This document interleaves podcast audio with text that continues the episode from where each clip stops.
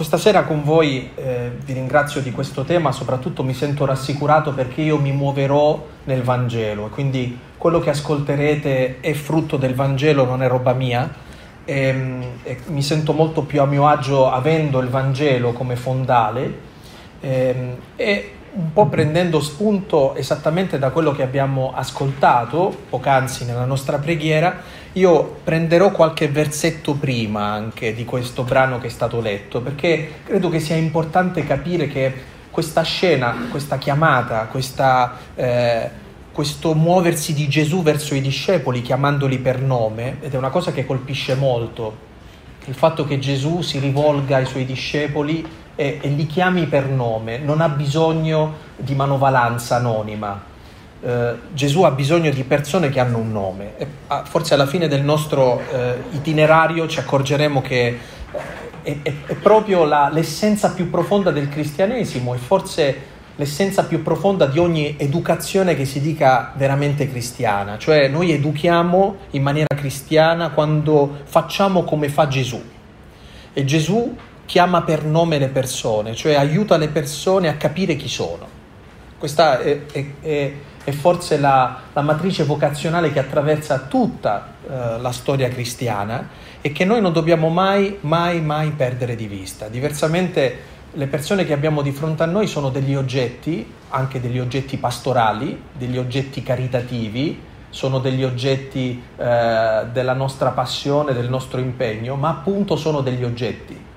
Invece sono dei soggetti, sono delle persone, sono dei volti, e noi siamo a servizio di queste persone, di questi volti e non semplicemente di qualcuno che dobbiamo riempire da mangiare, riempire di istruzione, riempire di cura, riempire di preghiere, eh, riempire di attività, di sport, di, eh, di, di professioni, di competenze. Abbiamo di fronte delle persone e tutto quello che facciamo, dalla cosa più concreta alla cosa che apparentemente può sembrare così staccata dalla realtà, qui potremmo metterci la vita spirituale, ma ci accorgeremo che non c'è niente di più concreto della vita spirituale, ha come scopo quello di aiutare le persone a capire il loro nome, cioè a scoprire il motivo per cui sono al mondo, a capire che la nostra vita non è una vita casuale, è una vita pensata, voluta, è una vita inserita in, una, in un sogno di Dio, in un progetto di Dio per ciascuno di noi. Ma prima di far questo permettetemi una brevissima introduzione che ehm, è una provocazione che io stesso l'ho vissuta come una provocazione quando ho cercato di rimettere a posto un po' gli appunti per l'incontro di questa sera. Eh, mi sono andato a rileggere per intero il sogno di, eh, di San Giovanni Bosco a nove anni e sono rimasto colpito e commosso da una storia che già conoscevo, l'ho riletta con calma, ho cercato di rallentare quanto più possibile la scena così come eh, San Giovanni Bosco la racconta e credo che eh, prima di lasciarci provocare dal Vangelo dobbiamo lasciarci provocare dalla storia stessa di Giovanni Bosco. E questa introduzione spero che possa essere utile a ciascuno di noi per dare ehm, l'input giusto, la direzione giusta da seguire anche in questa nostra riflessione. Perché c'è bisogno di un sogno perché il sogno è forse la chiave di lettura più importante eh, nell'annuncio cristiano. Se andiamo nella Bibbia ci accorgiamo che la Bibbia è popolata di sogni e di persone che sognano e molto spesso Dio parla attraverso i sogni, i sogni dei profeti, i sogni dei grandi personaggi. Ci sono anzi delle persone all'interno delle storie della Bibbia che hanno proprio come caratteristica la capacità di fare sogni e di interpretare sogni tutti voi penso che state andando con la vostra memoria a Giuseppe nell'Antico Testamento, ma anche a un Giuseppe nel Nuovo Testamento, ci troviamo nell'anno giuseppino e, ed è interessante che tutto quello che riguarda la storia della salvezza a quest'uomo, che è un uomo come noi, che è un uomo che non ha effetti speciali, non ha niente di particolare se non il fatto che è un uomo giusto, Dio per parlare a quest'uomo usa la categoria del sogno. Noi credo viviamo in un momento storico molto particolare e anche molto pericoloso. La nostra cultura è una cultura che eh, non ci invita a sognare, ma a pianificare. E credo che la base di tante delusioni e anche di tante crisi dei nostri ragazzi, dei nostri giovani, risiede esattamente in questa incapacità di sognare. Qual è la differenza che c'è tra il calcolo e il sogno, tra la pianificazione e il sognare? Allora, il calcolo è stabilire noi a tavolino come le cose devono andare. E le pianifichiamo a partire ovviamente dai nostri desideri, da quello che ci aspettiamo dalla realtà, stabiliamo che il mondo debba andare in una certa maniera, una relazione deve andare in una certa maniera, una famiglia deve funzionare in un certo modo, una comunità deve andare in quella o in quell'altra direzione, eh, i nostri gruppi, le nostre esperienze ecclesiali. La pianificazione è una grande tentazione che attraversa l'animo umano perché ci dà l'illusione di tenere sotto controllo la vita. Se io pianifico ho l'illusione di dirigere io la barca, di sapere dove sto andando. Tranne poi accorgerci che solitamente, nella maggior parte dei casi, la vita mette in discussione le nostre pianificazioni, che tradotto significa che le cose non sono mai così come noi le abbiamo pensate, così come noi le abbiamo immaginate. La realtà supera la nostra pianificazione, o in meglio o in peggio. Certamente però raramente capita che la realtà corrisponda esattamente alle nostre pianificazioni. Ma se siamo stati educati a dire che per essere felici le cose devono andare esattamente come noi le abbiamo stabilite, capite allora che la, la, radice più profonda dell'infelicità dei nostri ragazzi sta nel fatto che non accettano che le cose non vadano cos- così come hanno stabilito, come se le sono immaginate. Hanno pianificato e le cose poi sono andate in, tutta, in tutt'altra direzione. E questo lo si vede da una cosa molto semplice. Eh, la maturità e la capacità di una persona di eh, saper vivere anche la vita la si vede da come si comporta davanti a un imprevisto. Se un imprevisto ci blocca, significa che non siamo stati educati alla realtà, ma siamo stati educati al calcolo, alla pianificazione. E quindi l'unica cosa che ci rimane e rimanere a piangere perché la casa è crollata, perché la tenda che avevamo costruito ci è caduta addosso, perché tutto quello che avevamo stabilito eh, non è arrivato ad essere esattamente così come noi l'avevamo immaginato. Ora, finché questo riguarda un programma pastorale, vabbè, pazienza, uno rimane male, l'anno prossimo pianificherà di nuovo, ci riproverà da capo. Ma capite che quando questo riguarda una vocazione, un matrimonio, un'amicizia, un mestiere, eh, qualcosa che hai deciso di studiare, eh, cose molto serie della vita, come ti comporti quando la realtà supera la tua immaginazione? Come ti comporti quando la vita bussa alla tua porta come un imprevisto? Questa è la grande lezione che ci viene anche dagli ultimi due anni che stiamo vivendo. Il Covid è un imprevisto, è un imprevisto che abbiamo fatto fatica ad accogliere. Tutti siamo stati per molto tempo in apnea, in attesa che passasse questo momento per poter tornare esattamente a fare quello che facevamo prima.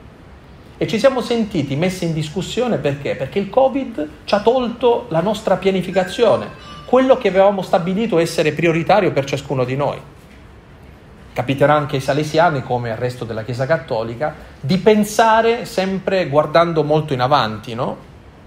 Allora noi pensiamo a quello che accadrà tra dieci anni, ma quello che è successo quest'anno mette completamente in crisi anche i nostri programmi e ci interroga, ci dice non come possiamo farla franca, come possiamo eh, scampare da quello che è accaduto, ma come quella realtà ci provoca e ci aiuta ad avere un atteggiamento diverso, ci aiuta cioè a diventare più flessibili davanti alla vita che non va così come dovrebbe andare. Ora, questa idea che sembra molto astratta, in realtà noi la incontriamo in maniera molto concreta nella vita di, di Giovanni Bosco. Giovanni Bosco ha avuto una vita, voi lo insegnate a me, piena di questi imprevisti, a partire ad esempio dalla povertà della sua famiglia, dalla morte del padre, dal vivere un'infanzia in cui eh, Giovanni Bosco si è sempre dovuto ingegnare per rimanere a galla, ingegnare per raggiungere qualcosa. Ha saputo uh, trovare il modo di stare davanti alle cose senza mai lasciare che le cose, e gli imprevisti soprattutto, lo schiacciassero. In questo senso San Giovanni Bosco ci dà una lezione immensa, che forse dovrebbe essere la prima grande lezione che noi dovremmo trasmettere alle persone che ci sono affidate. Cioè, invece di passare la vita a lamentarci perché la vita non è come ce la siamo immaginata, capire che la vita va sempre affrontata, anche quando ci riserva delle cose drammatiche, brutte, inaspettate, impreviste. E va affrontata nel migliore dei modi, va affrontata con il cuore giusto, con la posizione giusta.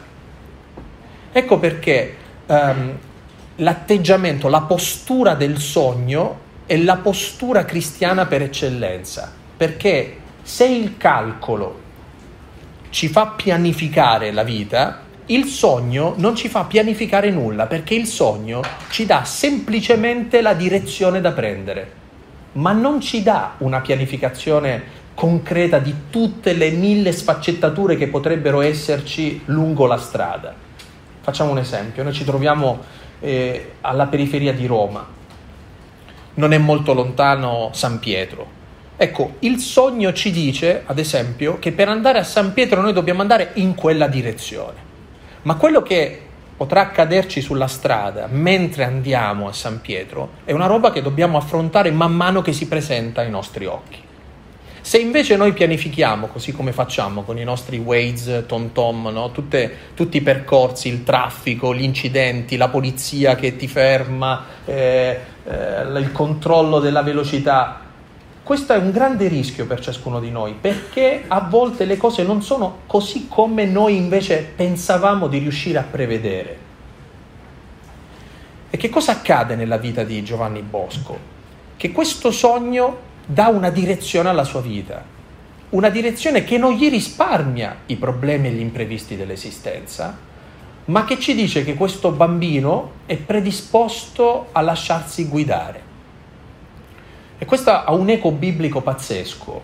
Se voi andate nell'Antico Testamento vi accorgerete una cosa che alla nostra cultura contemporanea dovrebbe molto innervosire, e cioè che quando Dio per la prima volta rivolge la parola a un uomo, lo fa ad Abramo.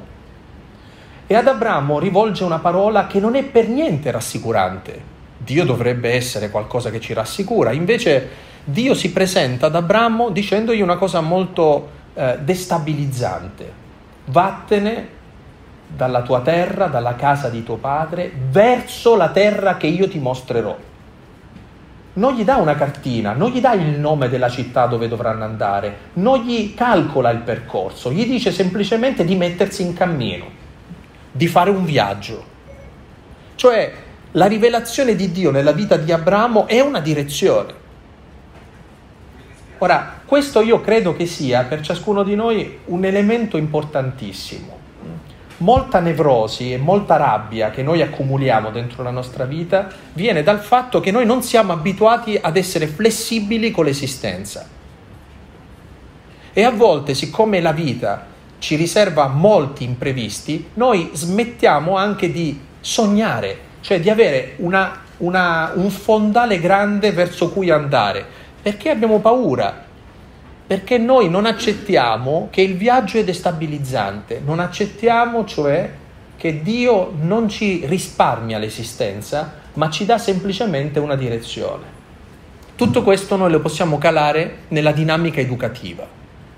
Un educatore non è uno che risolve i problemi, tutti i problemi delle persone che gli sono affidate non è messo lì per parare i colpi, non è messo lì per prevedere come, come si fa con una lavatrice, no? se io premo quel tasto centrifuga, se io premo quell'altro tasto allora sciacqua soltanto. Tu puoi avere delle, delle, delle dritte educative che ti aiutano ad avere eh, l'atteggiamento giusto, pedagogico giusto nei confronti dei ragazzi e delle persone che ti sono affidate, ma non è detto che le cose vadano esattamente così come tu te lo sei immaginato allora devi essere disposto a capire che tu sai che devi amare, devi amare chi ti ha affidato, ma che di volta in volta devi capire qual è la cosa giusta da fare.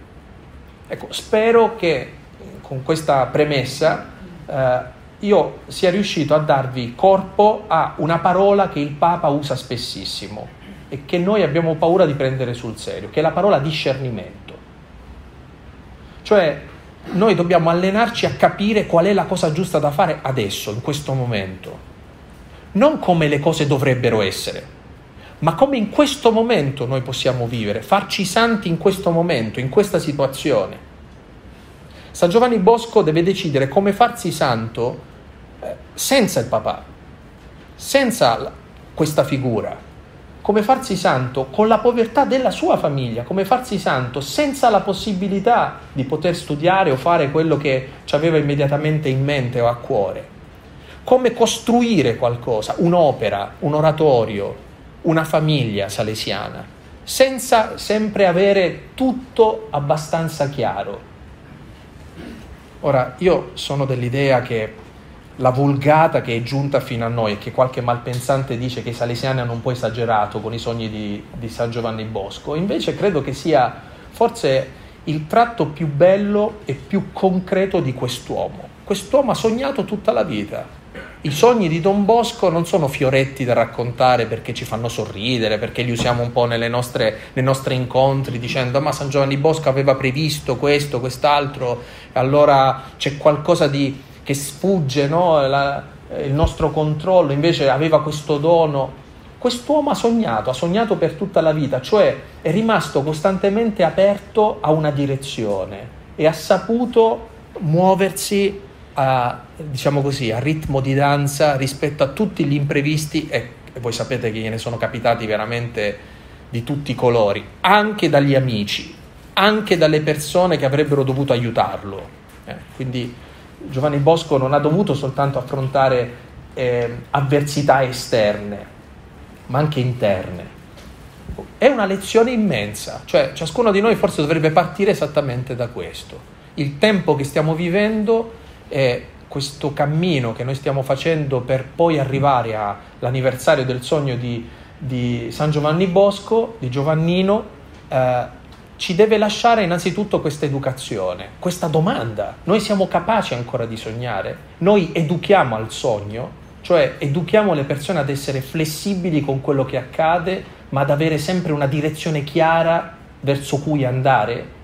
Perché il problema è questo. Io no, eh, se incontro, così come è capitato negli scorsi giorni, eh, un papà che sta lottando con la figlia in fin di vita, io non ho la soluzione a quella malattia, posso dirti che direzione quella persona deve prendere in quel dolore, ma non ho la risposta, non ho la soluzione pratica a tutto quello che, mi, che io incontro dentro la mia esistenza. Ora, eh, pensate a questo, pensate a Domenico Savio. Ne abbiamo fatto un santo e abbiamo fatto bene, ma il rischio di Domenico Savio è di tenercelo come santino, non come santo. La morte di un bambino di quell'età, amici, è una tragedia. La morte di Carlo Acutis è una tragedia. Quando muore un ragazzo, un bambino di 12 anni, non è ah che bella, adesso abbiamo un nuovo santo. Non funziona così, capite? Ma è interessante che c'è uno sguardo ulteriore che noi possiamo dare in una tragedia. Possiamo accorgerci che un ragazzino di quell'età ha saputo dare alla propria vita una direzione e anche se la sua vita è finita così in maniera drammatica, traumatica, in una tragedia, quella non è una vita sprecata perché è una vita che ha avuto una direzione. E noi non possiamo sentirci falliti perché le cose non sono andate così come dovevano andare, ma anche se sono andate male, sono andate bene, perché avevano una direzione giusta. Ora, quanta, quanto peso noi ci possiamo togliere dalle spalle e dal cuore se cominciamo a dire noi non siamo il Messia, non possiamo salvare la vita dei ragazzi che ci sono affidati, perché non siamo Gesù. Ma alla maniera di Gesù possiamo aiutare questi ragazzi ad avere una direzione. E il nostro impegno è quello di dare a loro innanzitutto una direzione affidabile e fidarci che siano capaci di prendere sul serio questa direzione affidabile in tutti gli ambiti e le circostanze della loro vita, anche quelle drammatiche, anche quelle finali, quelle estreme hm, della loro esistenza. Se tu hai questa direzione sei salvo, non perché la vita ti va bene tu sei salvo, non semplicemente perché ti ho dato un mestiere tu sei salvo, tra poco vedremo questa storia, eh? È importante la direzione. I sogni danno una direzione. Quel sogno, racconta Giovanni Bosco, almeno così ho letto, gli rimase così impresso che per tutta la vita eh, l'impressione di quel sogno avuto da bambino è stato un, una sorta di bussola che lo ha guidato nel resto della sua esistenza e solo col tempo ha cominciato a capire il significato di cose che lì nel sogno, piangendo, non capiva. Non capiva. Verrà il tempo in cui capirai, ma in quel momento non capiva. Ecco, questa è la prima grande premessa che volevo fare a, al mio intervento questa sera. Ehm, aggiungo un ultimo dettaglio. Allora, abbandonare il calcolo smettere di avere una fiducia spropositata nella nostra pianificazione, nella rigidità dei nostri progetti. Noi dobbiamo essere disposti a mandare all'aria i nostri progetti perché la realtà deve essere la cosa più provocante per noi, la cosa da prendere molto più sul serio. A volte le nostre parrocchie, le nostre comunità, le nostre esperienze ecclesiali sono vuote perché noi siamo rimasti uguali mentre il mondo è cambiato. Ma come mai noi non riusciamo più a fidelizzare tante persone? Perché noi stiamo continuando a ragionare in un modo che il mondo ormai ha superato. La genialità di uh, Giovanni Bosco sta nel fatto che ha intercettato un cambiamento d'epoca sociale nella sua città, nel territorio che abitava e ha saputo fare qualcosa intercettando la realtà. Ecco lì la grande intuizione di Giovanni Bosco che non dobbiamo mai perdere e in questo momento dobbiamo domandarci in che modo dobbiamo cambiare per rimanere noi stessi. In che modo dobbiamo cambiare per rimanere noi stessi. Sembra una contraddizione, eh? ma è, è, una, è una frase molto significativa per ciascuno di noi. Implica un cambiamento. Se tu non cambi, tu perdi la tua identità vera la tua salesianità. Ecco, il secondo ingrediente è questo, per poter sognare bisogna fidarsi. E la fiducia nasce da una relazione. Non esiste fiducia intellettuale, cioè mi faccio una serie di ragionamenti e mi fido della vita. Non funziona così. Un ragazzo, un bambino, un giovane ehm, si fida solo se ha fatto un'esperienza relazionale affidabile se non ha fatto un'esperienza relazionale affidabile, tu gli puoi dire che Dio è padre, non gli cambia l'esistenza, perché è soltanto un'informazione. Tu gli puoi spiegare che le cose vanno in un certo modo, che puoi muoverti così, colà, ma tanto poi non ti fai del male. Non si fida, perché la fiducia nasce solo da una relazione, non nasce dallo studio, dalla lettura di un libro. Non nasce eh, da un indottrinamento, da una convinzione la fiducia nasce da una relazione. E se noi dovessimo dare la definizione di vita spirituale, noi dovremmo dire che la vita spirituale è una relazione. Capite allora che quando Giovanni Bosco comincia a dare carne al suo sogno, si accorge che la cosa più interessante, più concreta che può dare a un giovane, insieme alla merenda e al mestiere, è qualcosa di molto più profondo, molto più grande e dargli fiducia. E la fiducia nasce da una relazione e questa relazione è relazione con Dio, ma anche relazione con Lui. E cioè tu capisci che puoi fidarti di Dio perché hai trovato qualcuno di cui puoi fidarti.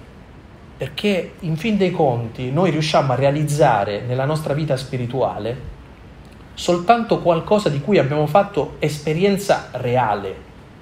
Se tu non hai fatto un'esperienza reale di fiducia, non riesci ad abbandonarti in Dio perché non hai nessun corrispettivo, non hai niente davanti a cui tu puoi metterti come davanti a uno specchio e dire ecco, si fa in questo modo.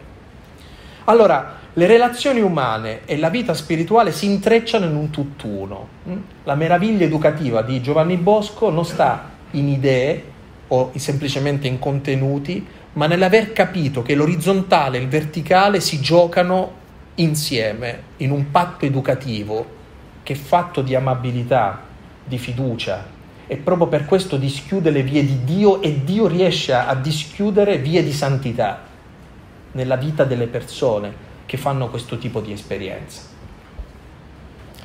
Ma entriamo uh, nella suggestione che, che ci suggerisce il Vangelo di Marco. Il Vangelo di Marco, in quest'anno mi è capitato spesso di fare incontri a partire dal Vangelo di Marco, eh, permettetemi semplicemente di, eh, di dare una, un identikit del Vangelo di Marco, così che questo brano che leggiamo non sia un, un brano come gli altri, Primo perché i Vangeli ci raccontano delle storie e molto spesso queste storie noi le ritroviamo anche negli altri evangelisti. Quando queste storie le ritroviamo negli altri evangelisti sappiamo che ci stiamo muovendo nel territorio dei Vangeli sinottici, no?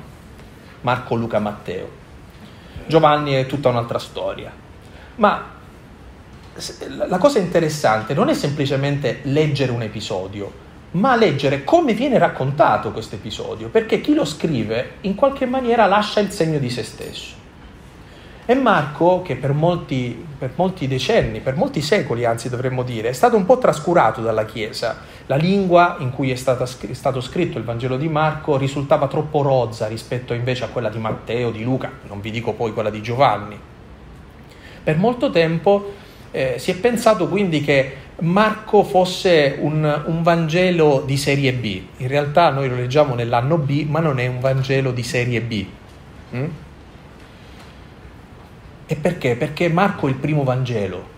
La prima volta che qualcuno ha scritto un resoconto ordinato sulla vita di Gesù è esattamente Marco.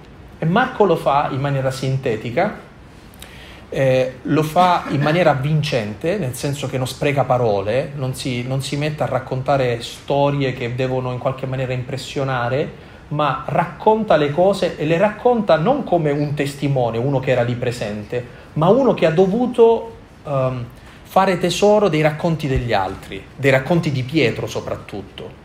Noi lo ricordiamo come, tra virgolette, il segretario di Pietro, eh? Ma è stato anche compagno di viaggio di Paolo, di Barnaba. Poi si sono litigati, anche all'epoca si litigavano, eh? Eh, poi si lasciarono a piedi vicendevolmente, poi lui fu rimpiegato in un'altra maniera. Insomma, storie di uomini, perché la storia cristiana è fatta di, anche dei limiti delle persone, dei difetti delle persone. La cosa che impressiona di Marco è che Gesù parla pochissimo, pochissimo sembra più interessato a descriverci Gesù dall'esterno, cosa fa Gesù, con chi fa le cose, la maniera, il modo, il tatto di Gesù. E quindi non troviamo grandi catechesi, non troviamo le grandi parabole di Luca, i grandi racconti catechetici di Matteo, troviamo invece le descrizioni di Gesù. E le poche volte in cui Gesù prende la parola lo fa eh, in maniera significativa e a volte si mette a parlare con i demoni nel Vangelo di Marco. Questo anche per invogliarvi a dire, Marco si legge in due ore.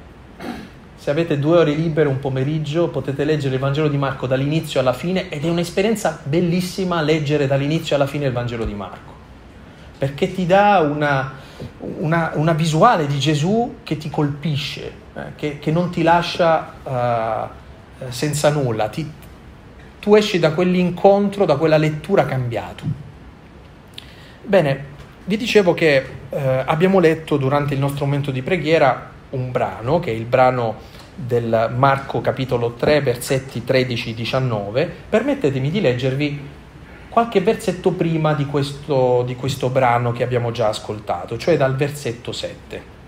Gesù intanto con i suoi discepoli si ritirò presso il mare e lo seguì molta folla dalla Galilea, dalla Giudea e da Gerusalemme, dall'Idumea e da oltre il Giordano e dalle parti di Tiro e Sidone. Una grande folla, sentendo quanto faceva, andò da lui. Allora egli disse ai suoi discepoli di tenergli pronta una barca a causa della folla, perché non lo schiacciassero. Infatti aveva guarito molti, così che quanti avevano qualche male si gettavano su di lui per toccarlo. Gli spiriti impuri quando lo vedevano cadevano ai suoi piedi e gridavano, tu sei il figlio di Dio, ma egli imponeva loro severamente di non svelare chi egli fosse. Salì poi sul monte, chiamò a sé quelli che voleva ed essi andarono da lui. Ne costituì dodici che chiamò apostoli perché stessero con lui e per mandarli a predicare. Con il potere di scacciare i demoni. Costituì dunque i dodici, Simone al quale eccetera eccetera, quello che abbiamo letto durante il momento di preghiera. Allora, guardate un po' che grande sovrapposizione noi possiamo fare tra questo brano del Vangelo di Marco e il sogno di Giovanni Bosco. Il primo elemento che ci colpisce di questo Vangelo è la folla. C'è una folla immensa di persone che seguono Gesù, che lo cercano, dalla Galilea, dalla, Giu- dalla Giudea, da Gerusalemme, dall'Idumea, da oltre Giordano, dalle parti di Tiro e Sidone. Una grande folla lo cercava perché avevano sentito quello che egli faceva. Oves et boves et omnia pecora, c'erano tutti, tutti, curiosi, eh, gente acculturata, gente del popolo. No, non c'era, Gesù non faceva eh, audience semplicemente in qualcuno, suscitava la curiosità di moltissime persone, ma il motivo per cui se- seguono Gesù non è un motivo di fede, innanzitutto. Si sentono attratti da lui, ma c'è qualcosa che eh, spinge queste folle a fraintendere il messaggio di Gesù. Marco riesce a renderlo molto bene nella sua narrazione. Infatti, tutte le volte che Gesù fa un miracolo, impone di non raccontarlo. E perché? Perché la gente lo segue perché fa i miracoli, non perché è il figlio di Dio. La gente lo segue perché Gesù scaccia i demoni, non perché è il figlio di Dio. Cioè la gente è impressionata da quello che Gesù fa, non da quello che Gesù è. Allora tutte le volte che Gesù fa qualcosa impone di non dirlo a nessuno, il cosiddetto segreto messianico. Perché le folle seguono Giovanni? Perché c'è una persona che ha una sorta di carisma che attrae le altre persone. Perché dei ragazzini in una Torino dell'Ottocento cominciano a seguire quest'uomo? Ma dava la merenda, giocavano, si sentivano considerati, c'era qualcosa, una folla che si costruiva att- a- attorno a dei bisogni che non sono ancora dei bisogni eh, profondi che toccano il cuore, eh, la vocazione di una persona, la loro santità, eccetera. È qualcosa di molto più superficiale. E guardate che la maggior parte, non vi scandalizzate, la maggior parte delle persone che frequentano le nostre comunità molto spesso hanno Gesù come pretesto, ma il motivo per cui vengono nelle nostre parrocchie sono dei più svariati, eh? Non sono dei, dei, dei più puri eh, eh, intenti del cuore e di santificazione. Vado in parrocchia perché mi devo fare santo. Perché a volte le nostre parrocchie, le nostre comunità, le nostre esperienze ecclesiali sono semplicemente dei luoghi dove si organizzano delle cose, ci sono delle iniziative, si fa qualcosa. Non so se capita anche ai salesiani che capita che le famiglie depositino i figli negli oratori o nelle, nelle, nelle, parrocchie perché non sanno dove lasciarli. Allora non è che li mandano lì perché sognano che i figli diventino santi, ma perché almeno hanno trovato qualcuno che gratuitamente ce li ha, cioè, li tiene lì e gli ha risolto un problema.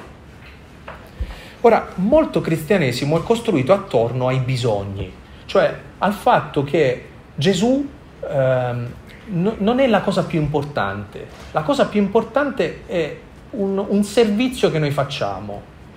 Lo sport, la formazione, il mestiere, ehm, l'accompagnamento, ehm, metterci in gioco con loro, ehm, fare qualcosa insieme, il volontariato. Queste sono tutte cose bellissime e lodevoli, ma ci, ci mantengono folla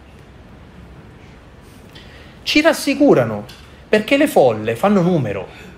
Allora, vedere un uomo che ha attorno a sé migliaia di persone che lo seguono, ma è rassicurante. Ma nel momento in cui Gesù mostra davvero chi è, sapete quando è il momento in cui Gesù mostra davvero chi è? È sulla croce. Dove sono quelle folle? Dove sono tutte le persone che lo hanno cercato, che hanno visto i suoi miracoli, i suoi esorcismi, che hanno mangiato dei pani e dei pesci che egli ha moltiplicato? Sembra che quando Gesù smette di fare eh, effetti speciali non è più attraente, non è più qualcuno che attira la nostra attenzione. E sapete chi è che fa la professione di fede in quel momento? Non le folle, ma un pagano e il soldato romano che sotto la croce, vedendo morire Gesù in quel modo, dice davvero costui era figlio di Dio. Così ci racconta il Vangelo di Marco. Allora, questa è la prima grande riflessione che credo il Vangelo ci lasci questa sera. Eh, la nostra esperienza ecclesiale, la vostra esperienza ecclesiale, il servizio che noi facciamo è un servizio che si accontenta delle folle, cioè che si accontenta semplicemente di dare dei servizi, che possono essere catechetici, che possono essere educativi, professionali, che possono essere di iniziative, di eventi, di intrattenimento, di riscatto, di... metteteci tutto quello che volete, che sono tutte cose buone, eh? non è... io non sto parlando male di queste cose, sono tutte cose buone, ma è soltanto il primo livello, è il livello della folla.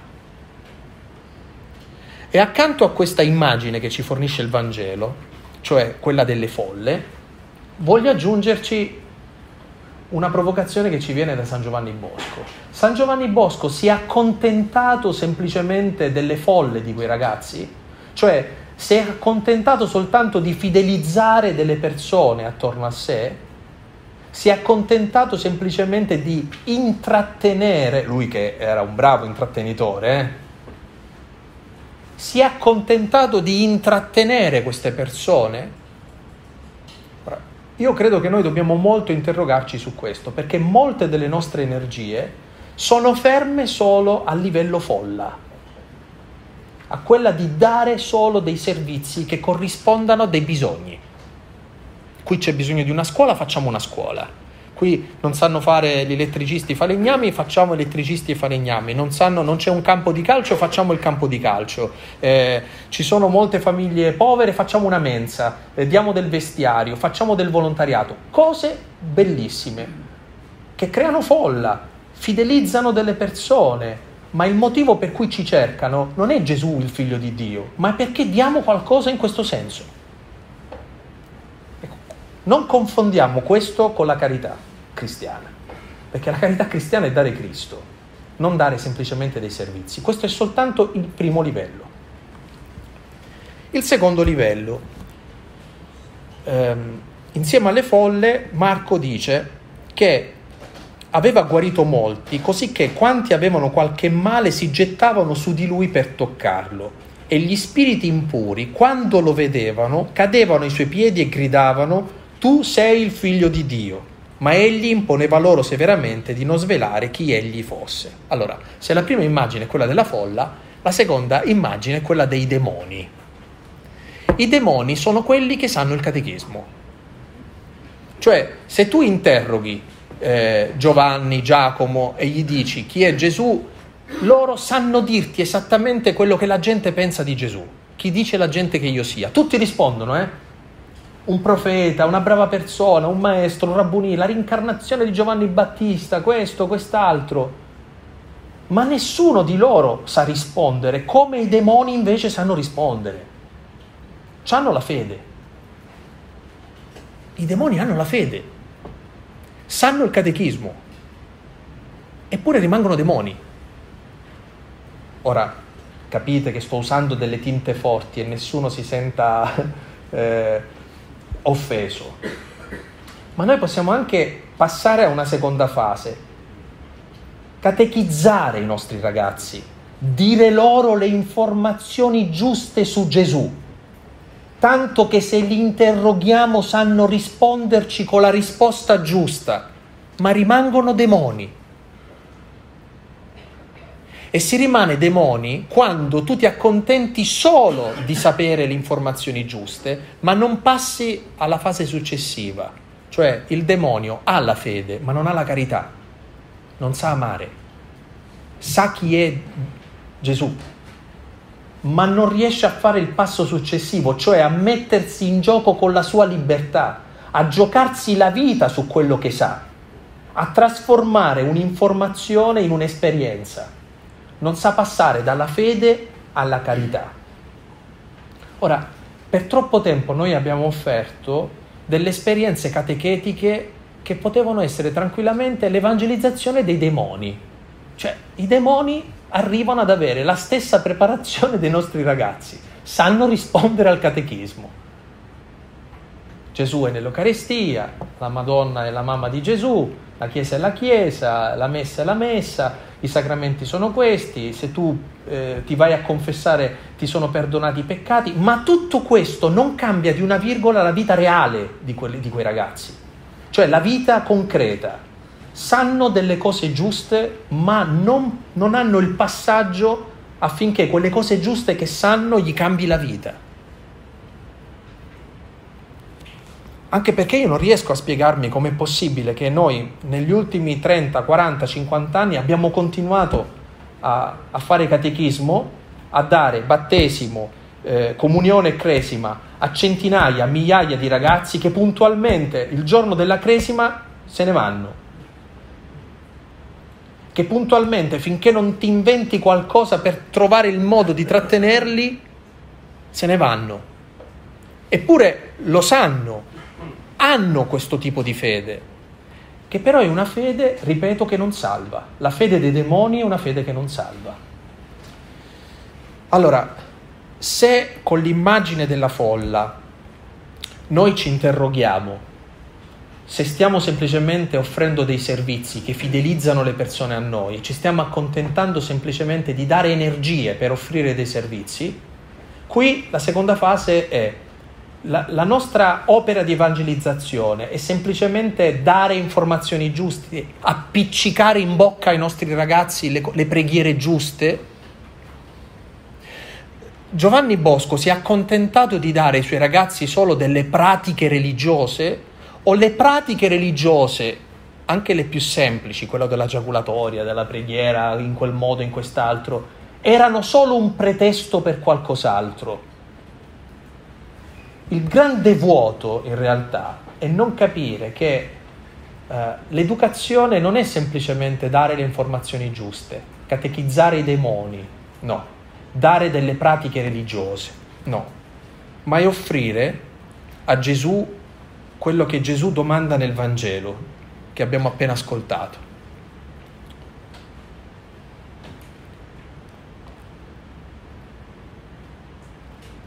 Allora egli disse ai suoi discepoli di tenergli pronta una barca a causa della folla perché non lo schiacciassero.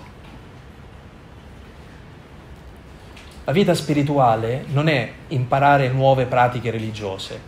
La vita spirituale è offrire a Gesù uno spazio per salvare Gesù, per salvarlo dalla folla, per salvarlo da tutto quello che la vita tante volte tenta di annullarlo, di di dimenticarlo, di cancellarlo, che è un po' come dire a una persona che se tu non, non, non coltivi uno spazio dove ti ricordi il motivo per cui vale la pena vivere, tu puoi anche avere la salute, i soldi, il mestiere, puoi avere tutte le cose che funzionano, ma non sei felice. E se non sei felice, tu desideri morire, o comunque vivi come se fossi morto. Allora, questa barca è la, è la, vita spirituale e la vita spirituale è una roba seria, serissima, perché è fatta di cose semplici, è fatta di capacità di silenzio, capacità di ascolto, capacità di preghiera come relazione e la capacità di accorgersi che Dio non è un'informazione giusta, ma è una persona. E se è una persona puoi parlarci ma per parlare con Dio devi trovare qualcuno che è disposto ad ascoltare te. È un mea culpa che faccio io da prete innanzitutto. Anche noi siamo oberati di tante cose da fare. Io, io per primo, prima è stato fatto un elenco di cose che faccio male, tra l'altro più cose faccio, più male faccio le cose, no? Perché per fare le cose meglio dovrei farne di meno ma il motivo per cui io sono prete fondamentalmente è per celebrare l'Eucaristia e per donare la riconciliazione ai fratelli, per annunciare la parola e soprattutto per essere lì come colui che è capace di ascoltare, accompagnare, seguire, accogliere, dare la mano. Questa è una bella domanda per ciascuno di noi. La nostra opera educativa offre barche ai nostri ragazzi perché i nostri ragazzi trovino spazi per salvare Gesù? Che priorità ha nella nostra vita l'accompagnamento spirituale,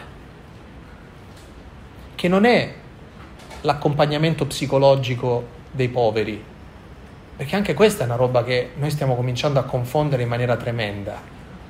La vita spirituale non è una sorta di piccole sedute di psicologi improvvisati.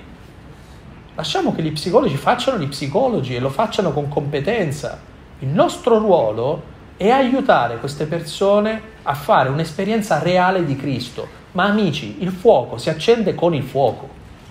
La grande domanda è, il Cristo che voglio dare in esperienza ai miei fratelli, alle mie sorelle, l'ho incontrato dentro la mia vita, lo incontro dentro la mia vita come un fatto, come un'esperienza? Ma voi pensate che se una persona si legge dieci libri di preghiera, allora sa pregare? È come se, una, se io mi mettessi a studiare tutti i manuali per guidare un jet e, e poi dico adesso so portare l'aereo. Beh, non fidatevi di salire sull'aereo. Eh, la preghiera è una scienza pratica.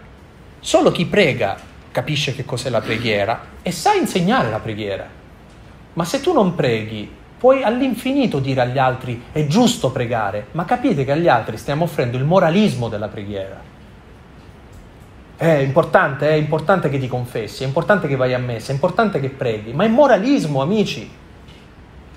Perché se quella roba è vera dentro la tua vita, tu non hai bisogno di dirla come un comandamento, perché riesci a spiegare, a trasmettere un'esperienza e ad aiutare una persona che vive una fatica. Pregare non è facile. Coltivare il silenzio non è facile. Mettersi davanti alla parola non è facile. Stare davanti al Santissimo non è facile.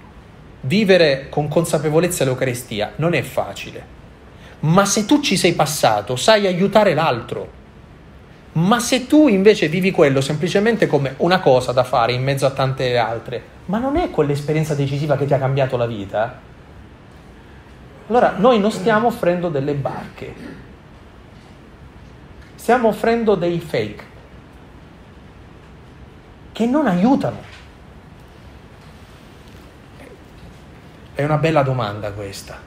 Le nostre energie sprecate alle folle e a evangelizzare i demoni. Ma l'unica richiesta che Gesù fa non è chiamate quante più persone possibili, non c'è scritto nel Vangelo, né semplicemente spiegate a tutti la Torah oppure eh, cominciate a spiegare quella verità di fede, no, chiede soltanto una barca, uno spazio dove lui possa essere una persona. È la vita spirituale, la vita spirituale, che è poi la famosa scoperta del cuore. Oggi è Santa Monica, la mamma di Sant'Agostino. Io credo che nella vita, almeno una volta, forse più di una volta sarebbe meglio, bisogna leggere le confessioni di Sant'Agostino, perché sono un libro sincero, pieno di sincerità, che fa bene a noi ad acquisire sincerità nel raccontare la nostra storia. Ma c'è un brano delle confessioni di Sant'Agostino che è significativo. Agostino a un certo punto dice, ti cercavo ovunque, ovunque, negli studi, nelle cose, nelle creature, nei piaceri. Ti cercavo ovunque fuori di me e tu invece eri dentro di me, eri più intimo di me a me stesso. Ma che bella questa cosa! Cioè, Dio è, nel, è dentro di me. E San Pietro usa questa, questa parola che è così misteriosa, ma anche così suggestiva. Dice, è l'uomo nascosto nel cuore. Il cuore, la vita spirituale, l'interiorità, la capacità di tornare dentro di noi. Ecco, chi trova questa strada, chi costruisce questa barca, regge tutto. Allora va bene anche il servizio, eh, va bene anche l'impegnarsi agli, con gli altri, va bene anche dare delle informazioni giuste su Gesù, ma perché c'è qualcosa che ha salvato Gesù. Altrimenti Gesù è solo un pretesto per stare insieme, ma il grande assente delle nostre esperienze ecclesiali a volte è Gesù. Gesù non c'è, non c'è come persona, c'è come valore, c'è come idealità, c'è come frasette che ci prendiamo dal Vangelo, ma manca la sua persona.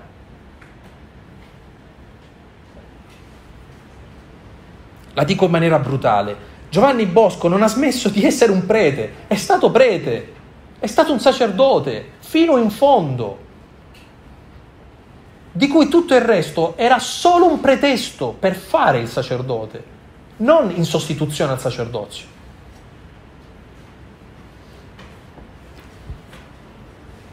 E quando il Papa ci dice che il funzionalismo e il pelagianesimo non salveranno la Chiesa, eh, alla fine della mia vita per che cosa sarò giudicato? Dai libri che ho scritto? Dagli incarichi che ho ricoperto? Amici, niente di tutto questo. Il, il fulcro della mia vocazione è altrove e se quello che faccio non è una declinazione del mio sacerdozio innanzitutto, ma è sol- una cosa alternativa, allora io ho fallito.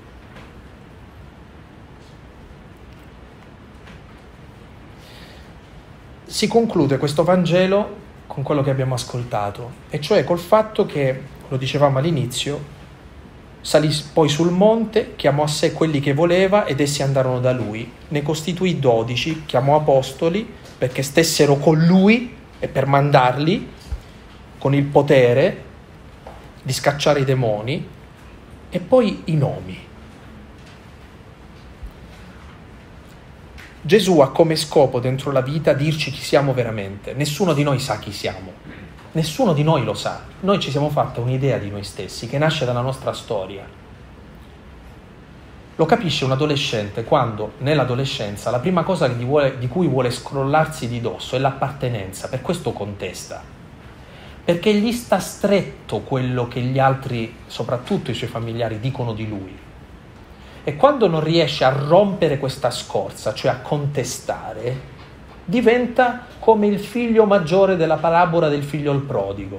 Sta in casa, ma ci sta da frustrato.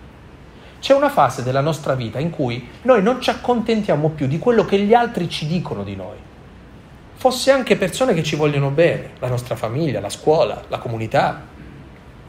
Ognuno di noi comincia a comprendere che è qualcosa di più ma chi sei tu?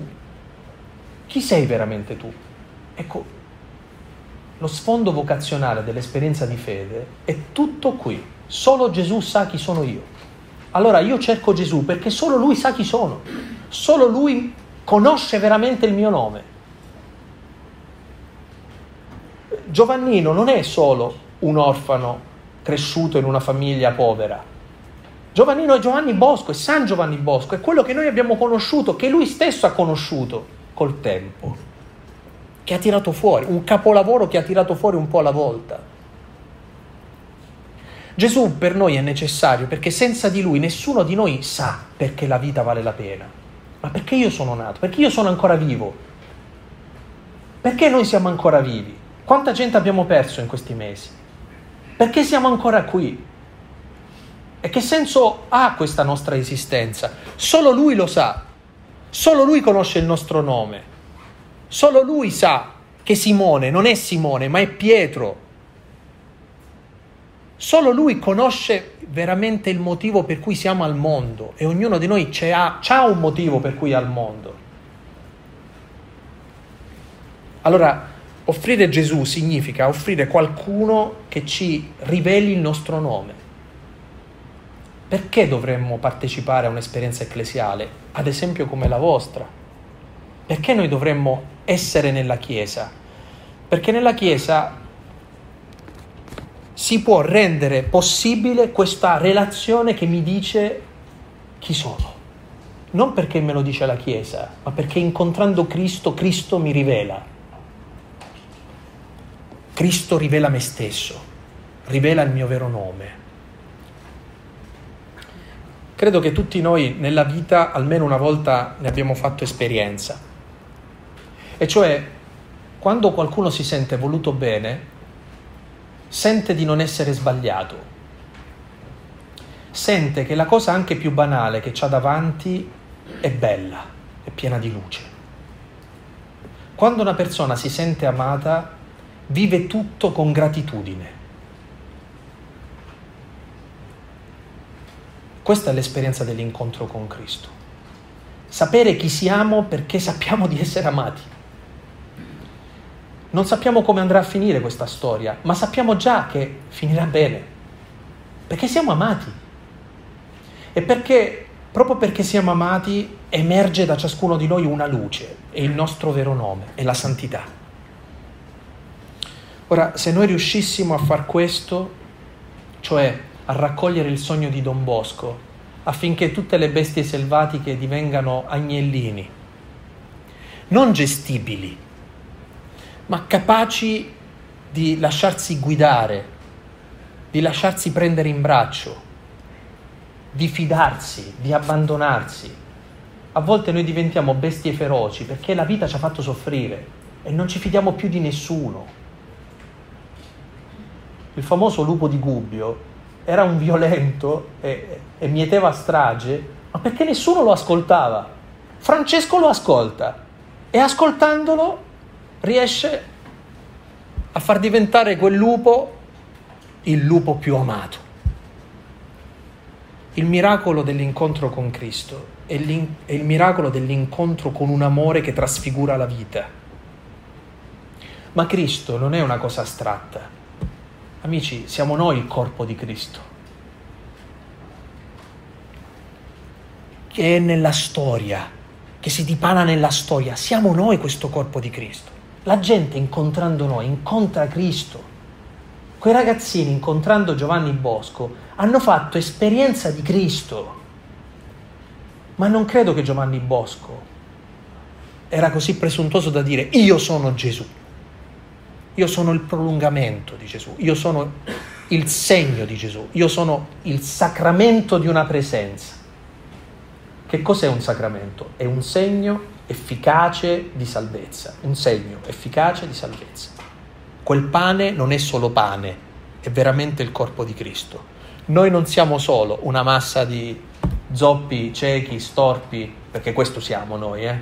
ognuno con i propri difetti, un, eh, con le proprie storie eh, un po' contraddittorie, eccetera, ma il battesimo ci ha resi tutti Cristo.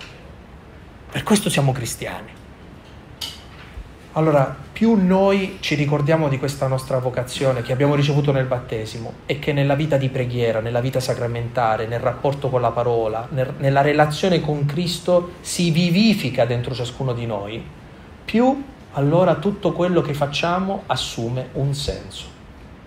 Ecco, vi lascio così come un salmo descrive bene qual è la differenza tra chi vive con le proprie forze e chi vive perché ha fatto spazio a Cristo dentro la propria vita. Se il Signore non costruisce la casa, invano vi faticano i costruttori. Se la città non è custodita dal Signore, invano veglia il suo custode. Invano vi alzate di buon mattino, tardi andate a riposare, mangiate pane di sudore, il Signore ne dà ai suoi amici nel sonno. In vano facciamo grest, costruiamo oratori, scuole, facciamo iniziative, in vano facciamo questo, se non è il Signore a costruire, a custodire, ad essere presente. Se c'è il Signore, non vi preoccupate, anche se non abbiamo i mezzi, abbiamo quello che ci serve. L'unica cosa che conta è Gesù. Ecco, noi siamo in una fase della storia in cui siamo pieni di mezzi e Gesù sembra il grande assente. Dovremmo tornare alle origini, tornare a Lui e non confidare ecco, nei nostri mezzi, non confidare nelle nostre forze. Questa umiltà, questo ritorno a Lui, eh, fa di noi veri evangelizzatori, fa di noi davvero un segno efficace della presenza di Cristo per le persone che ci sono affidate. Solo questo credo che ci rimette nel sogno di eh, San Giovanni Bosco. E vi lascio con questa, con questa domanda. Vogliamo con, continuare a pianificare o vogliamo riprendere in mano il sogno? Ecco, in quel sogno c'era Dio che operava. Eh, è lì che forse dobbiamo tornare tutti insieme. Grazie.